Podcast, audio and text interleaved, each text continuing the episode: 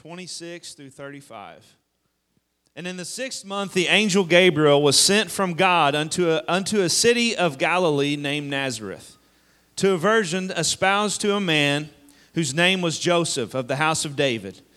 And the virgin's name was Mary. And the angel came in unto her and said, Hail, thou art highly favored. The Lord is with thee. Blessed art thou among women. And when she saw him, she was troubled at his saying, and cast in her mind what manner of salutation this should be. And the angel said unto her, Fear not, Mary, for thou hast found favor with God.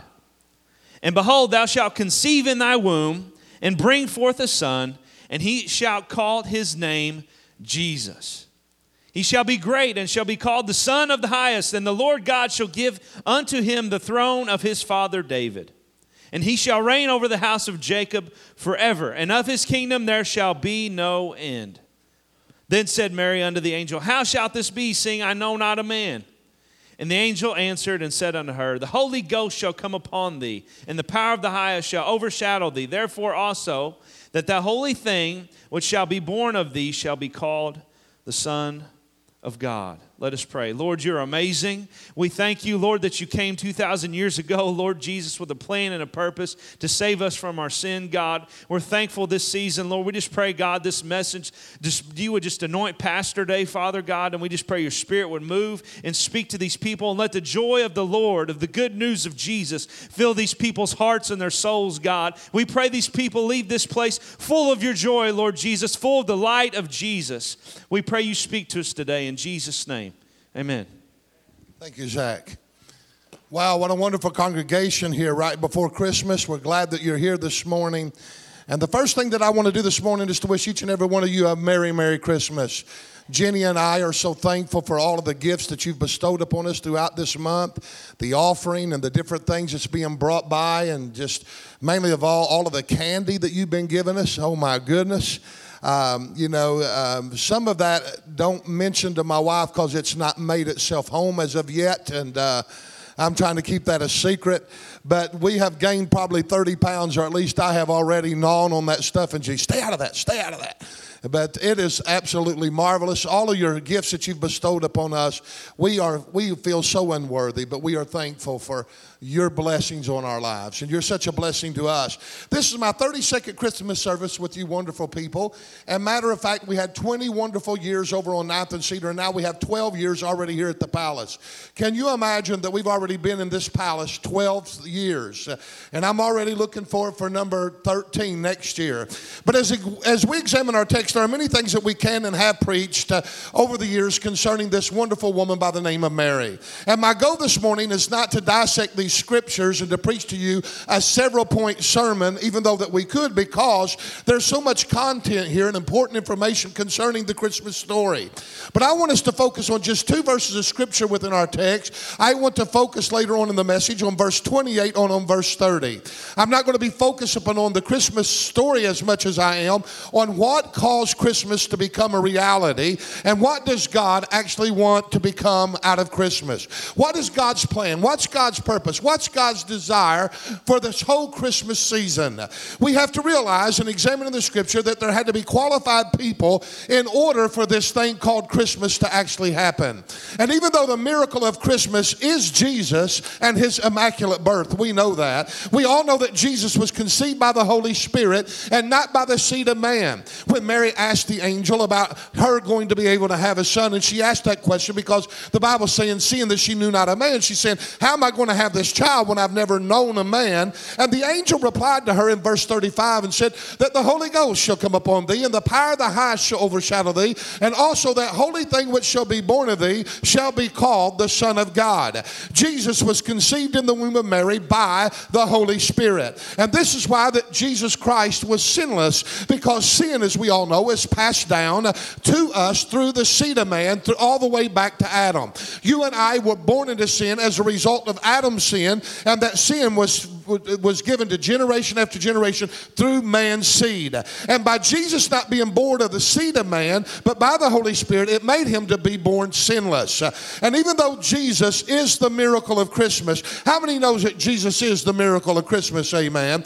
Yet we have to understand that heaven's purpose has to be birthed through earthen vessels. And that's one of the main things that I want to get across here today. That heaven's purpose has to be birthed through earthen vessels. How many wants the plan of God to be revealed to us in the 21st century? How many wants things of the Spirit to be birthed? How many want the miraculous, the supernatural interventions of God in this place? Am I the only one that desires that? How many are ready to see an authentic move of God to where it just shakes the nations? Hallelujah. Well, let me tell you, the only way that's going to happen, it's going to be birthed through earthen vessels. I love that scripture that God can do exceedingly abundantly above anything that we are able to ask or even think by the power that worketh through us. That the supernatural encounter that we want to have with God, we have to realize that God's willing, God's ready, God's able. We have to line up to where His miracles can work through us. We have to realize that even though God can do anything, anywhere, at any time, He's all knowing, He's all powerful, He's all present, and He is God, and He can do whatever He wants to do, when He wants to do it, and how He wants to do it. Yet we also have to understand that the purposes of God that are birthed by the Spirit, even though they are reality, they are absolutely exist. I don't care if we see them or not. How many know that heaven exists? How many knows that there are supernatural things that God has already decreed, that God's already declared, that God's already prophesied, that God's already revealed in His Word? They're just as real, though you can't see them. They're real. How many believe that? Absolutely. How many still believes in healing? How many still believes in miracles? How many still believes in signs and wonders following the believer? How many still believes in the supernatural interventions of God? Raise your hand. Well, I want to tell you, even though them things are real, yet they are not fully revealed until it has been birthed or manifested in the realm of the natural. The things of the Spirit are not tangible to man until they're birthed in the realm of the physical. Though Christ existed before he was ever even birthed, yet he wasn't touched, he wasn't handled, and he wasn't seen among men until he was born in the realm of the natural. It was at Bethlehem that they witnessed God manifested. He, he, they seen a revealed God in actual human form. It is here that they would see God revealed through that holy child by the name of Jesus Christ. His very name, Emmanuel, actually would reveal who he was. The word Emmanuel, being interpreted, means God with us. He whom the heavens could not contain, he took up residence in the bosom of his virgin mother. It was here that the, his eternal spirit actually took on human flesh. Mary was the chosen candidate for this to actually take place. God chose Mary to manifest in the natural what God purposed in the spirit. And I just hear the Holy Spirit saying to me, Get ready, O Palace of Praise, because I've chosen you to manifest in the natural what I have desired and purposed in the spiritual. Hallelujah. Can you say amen? That God has looked down, and I hear Him saying to us, just like He said to old Mary, Mary, Oh, palace of praise, thou art highly favored. And I desire to do in you what God, and reveal through you what I've purposed within the heaven. That God's will in heaven be manifested here on earth through the palace of praise. Are you ready for that to happen? If you are, give the Lord a great big hand of appreciation because He's chosen us. Oh, hallelujah. I'm about to get happy here this morning.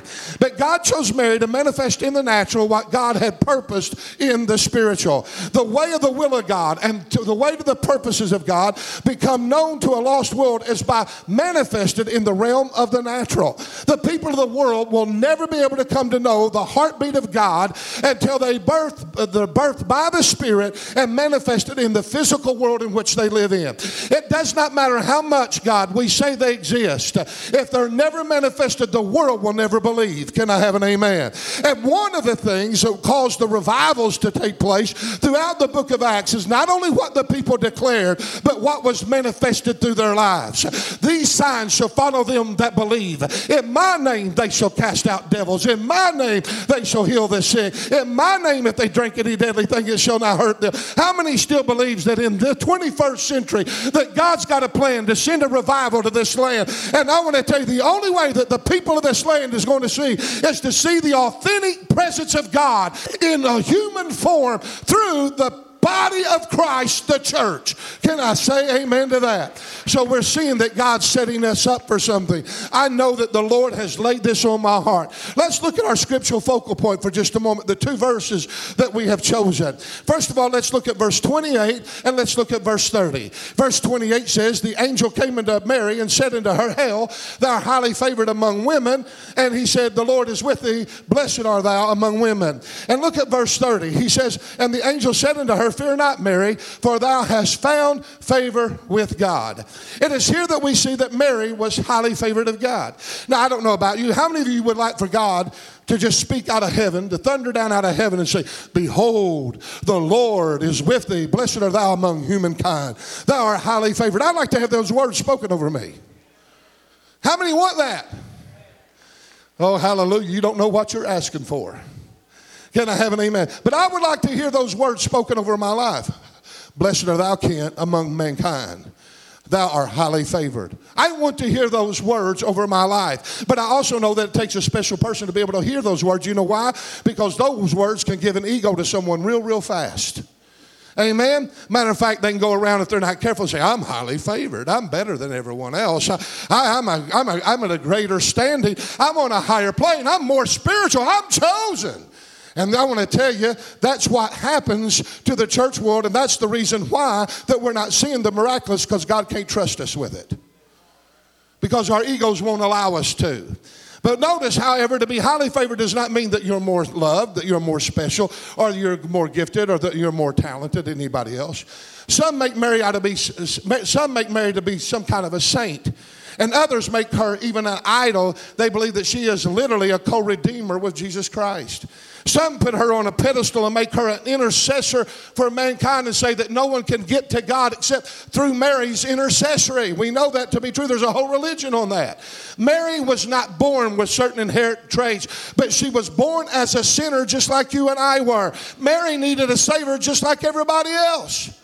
Can I have an amen? Mary would carry in her womb the very Savior that would save her. The very boy that she would deliver would be the boy that would deliver her.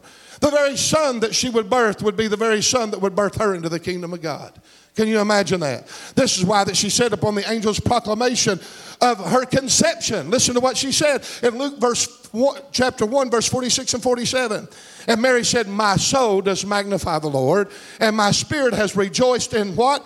God, my Savior." Mary did not get high-minded and puffed up upon the salutation of the angel.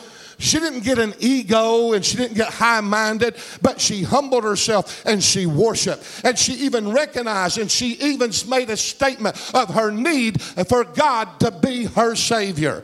But notice verse 28, we are told that she was highly favored among women.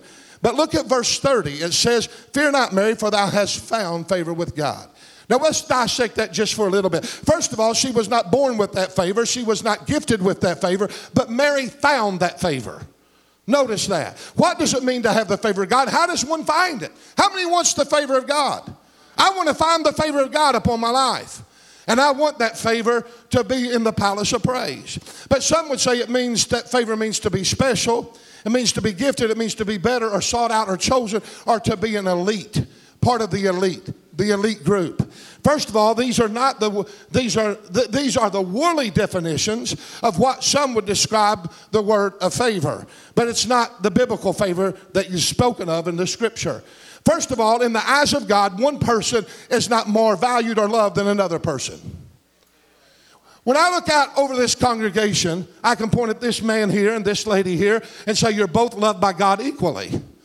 I can take Gary and I can go back there in the back and just start pointing people out. No matter who you're sitting by, they're not no more special than you are.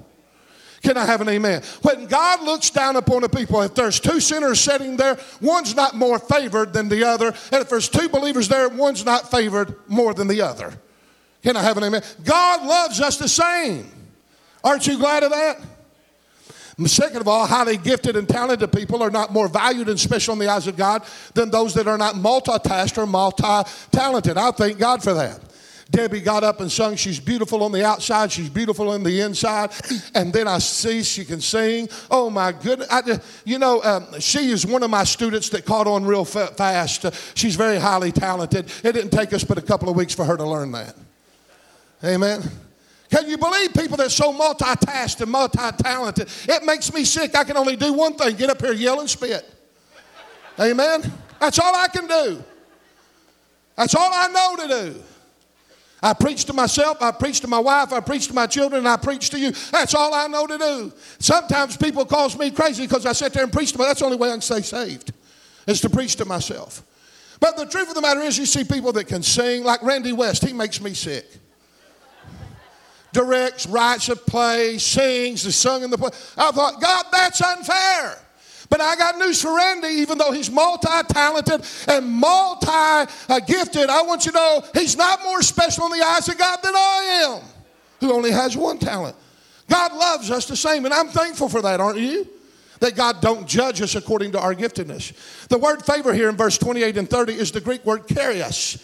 And it actually it, means a manner of act or spiritual. And when I looked up the Greek word for it, it gave me this definition it is the divine influence upon the heart and a reflection, and its reflection in the life. Let me read that one more time. I want you to get this. The word favor is the divine influence upon the heart and its reflection in its the life. In other words, it's a heart that has divine influence upon it and a life that lives it out, a life that's obedient to it. Favor comes by the condition of the heart, and to sum it up, when you look up, what is the definition of biblical favor? It's having the heart of God. I love that. Man's Mary's favor came due to her having the heart of God. Her favor did not come just because she was a virgin. There were all kinds of virgins in the world. She had to be a virgin in order to birth Christ. But nevertheless, that was not the only reason she birthed him. She birthed him due to her yieldedness to divine influence. She literally birthed him because she had the heart of God. Can I have an amen? we see that her heart was divinely influenced by her words when she said in Luke 1 38, and Mary said, Behold, the handmaiden of the Lord, be it unto me according to thy word. Do you dissect that with me? Mary considered herself as a handmaiden of the Lord, and she purposed his will in her life. Matter of fact, she went on and said, Be it unto me according to thy word. In other words, she was ex- accepting God's purpose, God's plan for her life, His will for her life. She's saying, Have your way in my life. How many of us is willing to do that? You'll not find favor till you do that. Matter of fact, she just simply said, Whatever you want, whatever you've said, whatever you desire for my life, let it be unto me according to your word. Now, let me tell you something. Some of us are afraid to pray that prayer. I remember when I was being tugged at to go into the ministry, I fought it for a little bit. And can I tell you that it's a scary thing to step out and obey the will of God and His purpose for your life? It was a scary thing for me to walk off of a job where I had security to go into the realm of preaching for a living. And, and, and, and me and Jenny just living off that one salary all of our lives, giving ourselves as servants to the Lord. That was a scary thing for our lives. But I want you to know I've got favor, and as a result of favor, I'm taken care of. Can you say amen? Favor comes by you having the heart of God and having the divine influence that shines upon you and being yielded to it. She just simply said, Whatever you want, whatever you've said, let it be in me according to thy word.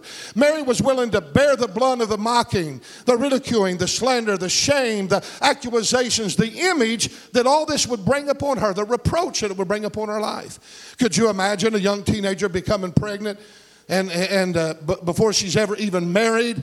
And she says, I'm impregnated by God. Can you imagine? How would you like for your 15 year old daughter to come home and say, Hey, mom, I'm pregnant, but it's by God? Hallelujah. That's what happened in Mary's life. How do you think Joseph felt? Here he is engaged. He's a spouse to be married to, to Mary, and he, he finds her up pregnant. Think of the place that Joseph was put in. How it literally taunted his image because you know what happened? That she began to show, they thought, yeah, Joseph, you committed adultery with Mary. They thought Joseph was the culprit that done it. Also, think of how Joseph felt. He felt like that Mary was unfaithful to him. He felt betrayed. He felt embarrassed. He felt ashamed. But you know, he was such a good man. We know this because the Bible says in the book of Matthew, chapter 1, verse 19, it says, Then Joseph, her husband, being a just man and not willing to make her a public example, bringing shame to her, he was willing to put her away privately. He was going to walk away from her because she'd become pregnant, he thought, by another man. But he wasn't out to shame her. He wasn't out to hurt her. He wasn't out to make a public example out of her. He's going to try to hide it and conceal it for her sake, but he was going to walk off and not marry her. He was saying, You know, you went out on me. What do you mean? And he was going to put her away. And it wasn't until the angel of the Lord again appeared unto him and gave him the revelation that she that Mary had already got from him. Listen to what says in Matthew 1, verse 20 and 21. But while he thought on these things, behold, the angel of the Lord appeared unto him in a dream, saying, Joseph, thou son of David, fear not to take to thee Mary thy wife, for that which is conceived in her is of the Holy Ghost. And she shall bring forth a son, and thou shalt call his name Jesus, and he will save his people from their sins. Could you imagine the tabloids of that day? Man, you talking about news, woo! I can see it now. The Enquirer News would say, Young couple to be wed, says child to be born is the Son of God. Couldn't that, wouldn't that be weird? Wouldn't that be off the charts? But it was her heart that qualified her to actually have God's favor upon her. Remember King David? Oh, yeah, King David was one of the most highly favored king in all of the scriptures. And when Saul was rejected, God said in 1 Samuel chapter 13, verse 14, concerning David, it says, But now thy kingdom shall not continue, Saul. But the Lord has sought him a man after his own heart, talking about David, and the Lord has chosen him and commanded him to be the captain and the leader over the people. It was Acts chapter 13, verse 22, that Saul's rejection was used as an example. It says, And when he had removed Saul, he raised up unto him David to be king, to whom also he gave testimony, and said, I have found David, the son of Jesse, a man after my own heart, which shall fulfill all of my will. Now, it was God that testified about David that he would be raised up as king. And why? He testified because he would fulfill all of his will. Did you hear that? Why is it that he was so highly favored? Because he would fulfill all of his will. That's what the Bible says. And then the favor was given to David also because God testified he was a man after my own heart. If you want favor, then you got to have a heart that pondereth after the will of God. Can I have an amen? If this church wants to see the supernatural things manifested that already exist and's got planned for our lives, though they exist, though they've been spoken, they will not come to the pass until we get the divine favor to manifest it in the natural by having the heart of God. Having God's heartbeat. Matter of fact, the favor of God comes due to the condition of a heart and not by the qualification that a man possesses. God's not interested in our qualification. You don't have anything God don't already have. How in the world do we think such a worm as I or you can actually impress God? Nothing impresses God, He's the maker of everything. But God is not interested in our qualifications, our resumes, our titles, our positions, our talents, our giftedness, our degrees, or what we've achieved. But God judges by the condition of the heart to see if a man will be qualified or not to be used of Him. It's not your ability that God's interested in, it's your availability. God can care less about your long list of accomplishments and your pedigree. He isn't interested in our ability or our past achievements. He's interested in the issues of our heart. Can I have an amen? He, it isn't us that accomplishes anything anyway. And let me say this it is God that works through us. Anything that good comes out of our lives is because of what Christ does through us. And let me tell you something if anything, if everything that we do, if it's not done by the Spirit with a heart of gratitude and humility before God, it's all in vain anyway. Amen? God wants us to have his heart. This is why this says in Colossians 1 and 27, to whom God will make known what the riches of the glory of the mystery among the Gentiles is, which is Christ in you, the hope of glory. I love that passage of scripture. The riches of the glory of God is made known by Christ in you. That's how the riches of his glory is made known by Christ in you. You want to know the riches, the mysteries of God? Then you got to have Christ in you, which is the hope of glory. What does it mean? God hopes that this will happen. That's his desire. Christ in you is the hope of glory. This is God's plan, his purpose, his desire, his passion. It's for every one of us to know the mysteries, to know the, the gifts that God wants to pour out through Christ in us. Oh, hallelujah. Praise God. When one has Christ in their hearts, they have the heart of God. This is the riches of the gospel. This is God's goal for everyone. It's His plan, it's His purpose for all of us. We are qualified for God's use only when we have his heart. I heard a moving story the other day by a man, and I thought, man, I got to use that. There was a stunt man by the name of Michael Brady who lived in uh, Hollywood, California. He was a specialist in jumping out of low flying helicopters upon fast moving trains. Can you imagine being on a low flying helicopter and a train going by real fast and you jump out and land on top of the boxcar? That's craziness. Amen?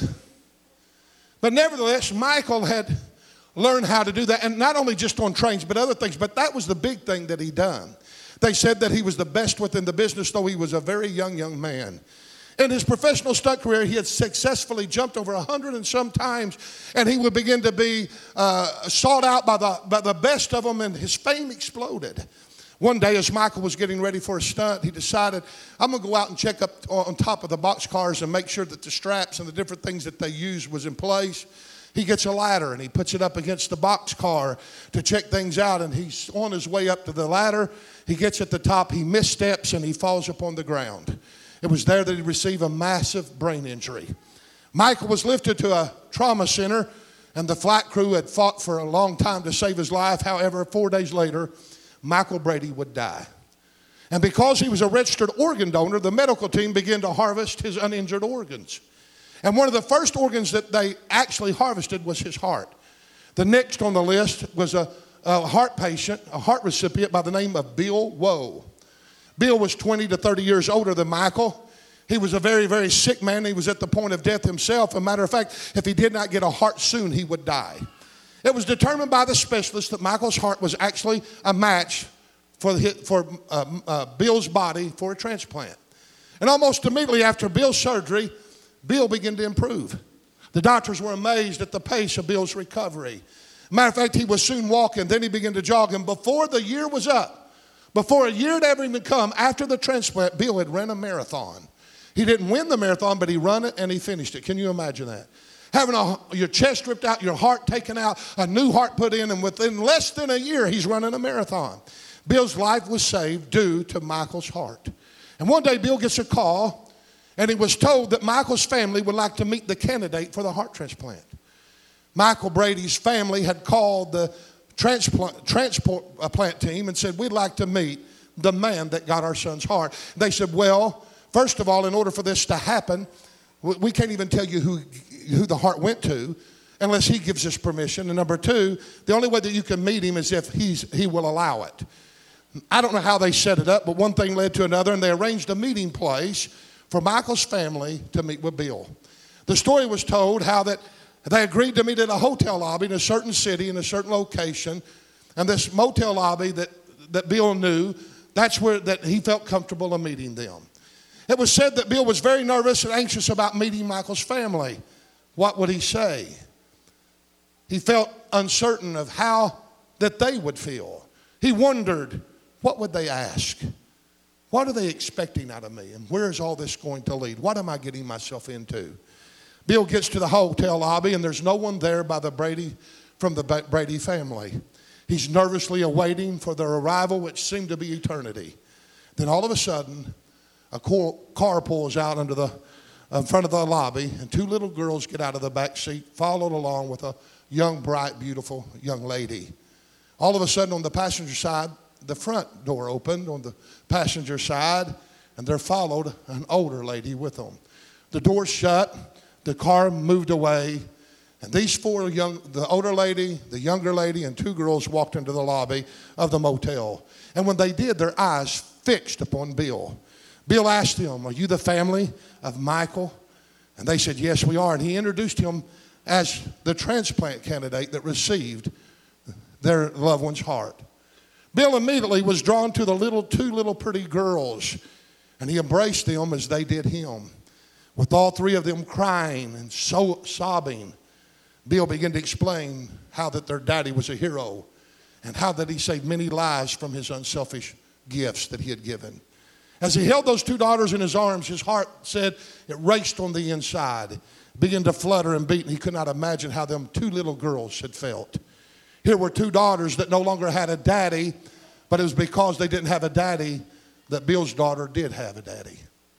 And while the two young girls held onto his legs and would not let go, he scrambled a little bit for a few steps over to a, the young lady who happened to be the wife of Michael, and he began to embrace that little woman.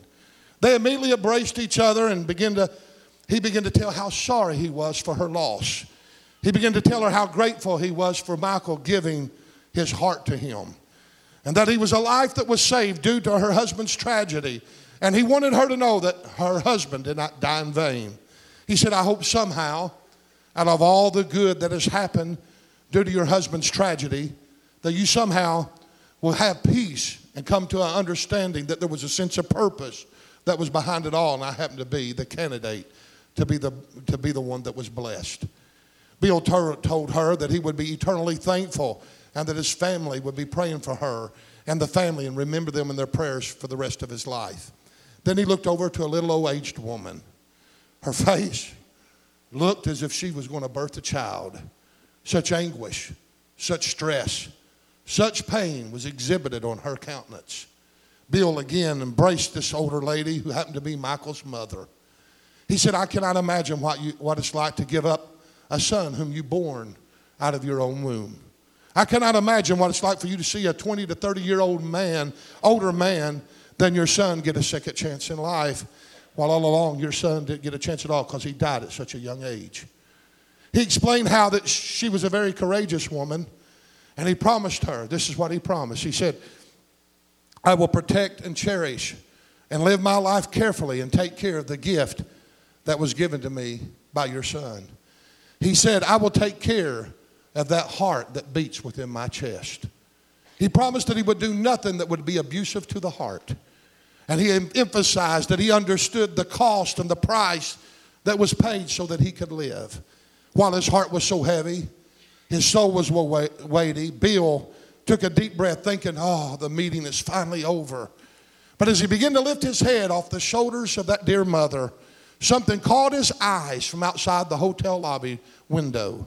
The car that had pulled up and let them out was parked in the parking lot in view of the lobby. And he just happened to see that the driver's door opened up. And when it did, from out of the driver's door came a little old gray headed man. And he appeared in the parking lot. His shoulders were slumped, his head was bowed, his legs were trembling. And as he made his way to the door of the lobby on a cane, he walks up and he looks up at Bill with a battle torn face and a glassy eye stare. As he approached Bill with chattering chins, his eyes of tears, literally said that snot was running down the side of his face where he had been weeping in the car. His hands were shaking, his legs were trembling, his knees were knocking, and his feet were shuffling. He reaches inside. As he walks into the motel uh, lobby, he reaches inside of his coat. And this is what he does he pulls out a stethoscope, he puts it in his ears. And as he began to go across the lobby, this is all the old man could do. He held out the stethoscope and he said, I hope you don't mind. I hope you don't mind. As he got closer, I hope you don't mind. I hope you understand. I hope you understand. I hope you understand. And he got closer. And it seemed like eternity, is what Bill said, but as he kept coming, all he could say is, I hope you don't mind. I hope you don't mind. And as he finally gets up to Bill, he says, Sir, all I want from you is for you to allow me to hear my son's heartbeat just one more time.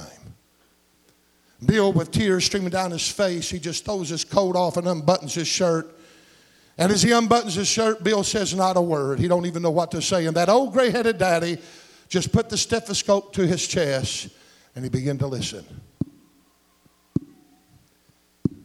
He hears the beat, the heartbeat of his son.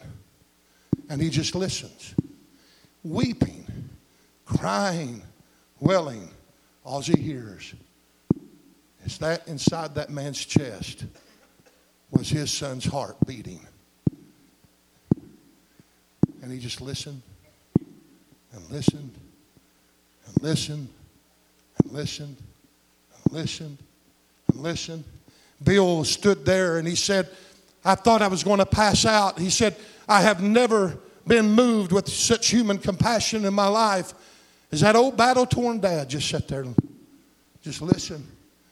I didn't know whether to move. I didn't know that's enough. He just said, I just let him have all the time that he wanted. And he just sat there and he listened and he listened and he listened. And finally, the mother, she says, I am so sorry, but you got to understand something that Michael wasn't just our son, but he was my husband's best friend. They done everything together. They hunted together. They fished together.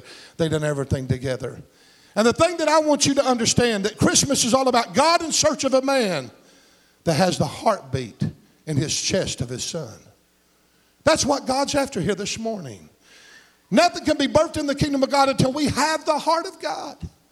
Nothing that God desires or plans or wants or even has prepared for us can happen until the Spirit is able to find a man with the heart of God.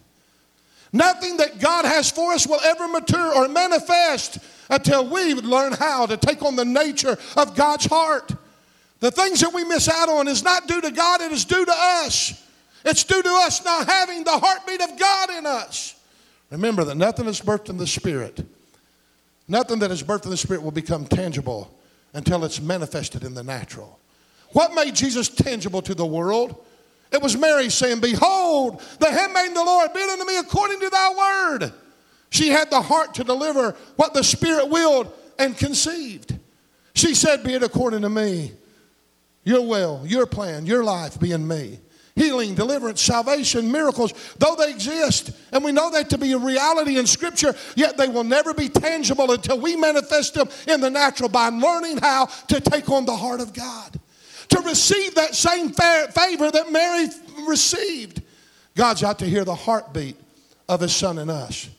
Look what His Son gave to us. Look what God's gift gave to us, His Son. And all He's asking is the life that we've received through Jesus Christ that we live it for Him, that we not abuse it. Like Bill said, I'll take care of this heart. I'll do nothing that will that cause it to be diseased or cause it to be damaged. I'll cherish what you've given me. Are we cherishing what the life that God has given us through His Son Jesus Christ?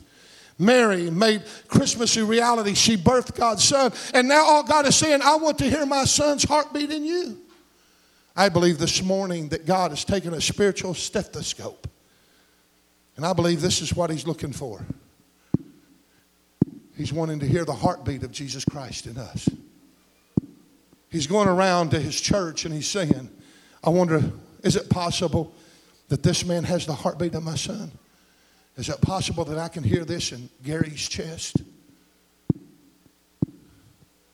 Can you imagine that? God's just taking that spiritual stethoscope. Mike, are you a candidate to have the favor of God? I got to find out. Can I hear it? I want to be that person. I don't know about you, but this Christmas, God just laid this message on my heart. I, I was afraid that I wasn't even going to be able to preach it because when I come across the story, I wept. I can't imagine what that older couple and that old man, all he wanted, he wasn't asking anything of Bill. He wasn't wanting to, to, to cause him any harm or to uh, cause him to have to somehow, you know, be his buddy or anything. He just said, All I want to hear, all I crave to hear is that heart that was in my son's chest beat one more time. And I hear God said, For God so loved the world that he gave his only begotten Son Whosoever believeth in him should not perish but have everlasting life. For God sent not a son to the world to condemn the world, but that the world through him. And God's saying, all I'm looking for is for the people of the church, the candidates that have received salvation through Christ, just to be able to manifest the will, the plan, the desires, and the purpose of heaven by having his son's beating heart in them. That's only what's going to happen. Would you stand with me this morning, please? I don't know about you, but I can be honest and say that there are times in my life that I can become self centered and very self focused and very selfish. There are times that I've received such blessed gifts from people and squandered that gift by not using it wisely the love that maybe someone give me or a gift that someone had given me. And yet when I look at what Christ has given to me, all he's asking in return is for me to give myself to him fully. That his purposes and his will might be manifested through my mortal body, that I would become the temple of the Holy Spirit, and that I would have the heartbeat of God in my chest. I don't know about you. I know I tried to preach not very long because It's Christmas and everybody's got a lot of things to do. But I think it would be an injustice if we didn't take a little bit of time and just gather up here as a body, as a church, as the people of God, and just say, Lord, let our hearts be one. Let the heartbeat of Jesus Christ, your Son, be heard in my life. Let me take on the very nature of your Son, Christ. Let me die out to myself. And as Mary said it, be it according to me, you, you according to me as, as thy word. What you've said over me, let it be done. That's what I want for all of us to do this morning. If you want the heartbeat of God in you, would you just make your way up here and stand? We're going to make a commitment to Christ this morning.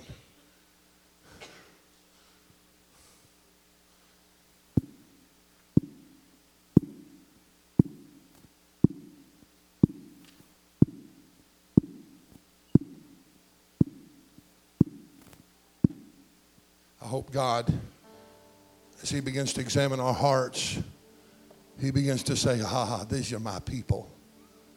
I hear the heartbeat of my son in that man. I hear the heartbeat of my son in that woman. And because they got the heart of God, I can trust them with favor. I can put divine favor upon them and say, Hail, Susan, thou art highly favored among women. Hail, Michael, art highly favored among men. Because you got the heartbeat of Jesus Christ. Isn't that what you want, Pammy? Think of it. And let's look at our lives. I think we'd all lie if we'd say, oh, we got it all together. There's no flaws. There's nothing in me. I think that we're, we're deceiving ourselves. But this morning, I just want you to make a fresh commitment to Christ. And I want you to say, God, what you've entrusted in my life, I'll not abuse it. You've given your son's heart for me. And I'm going to cherish that gift you've given to me. I'm going to protect that gift that you've given to me. And I'm not going to squander this life upon myself. I'm not going to be selfish and self centered. I'm not going to let flesh rule over my life. But be it unto me according to thy word. Your plan, your purposes be revealed through me. Shine your favor upon me, God. And then I want you to pray over the church with me.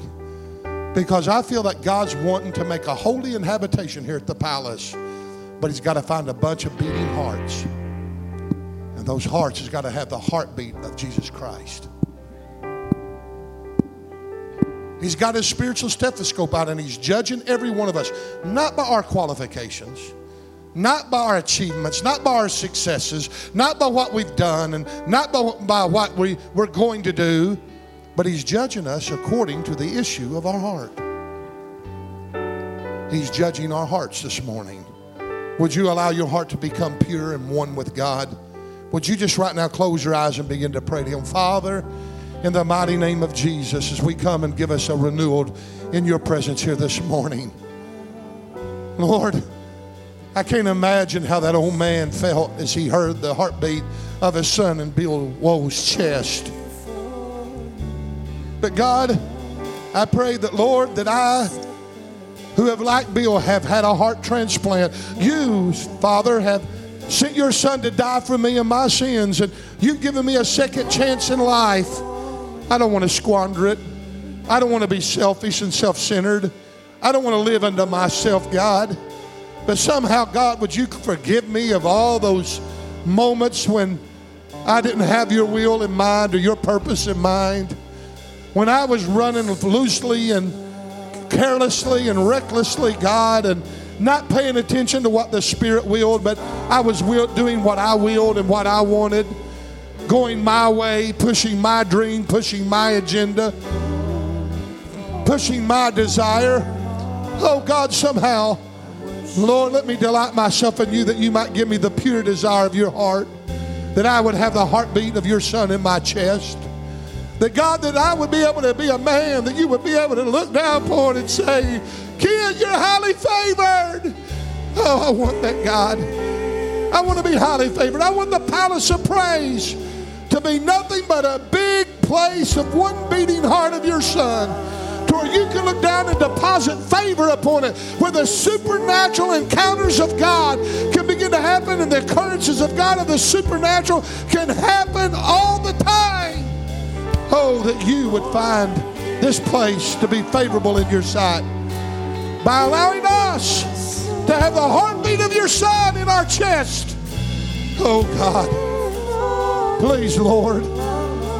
Please, Lord. Hear our hearts.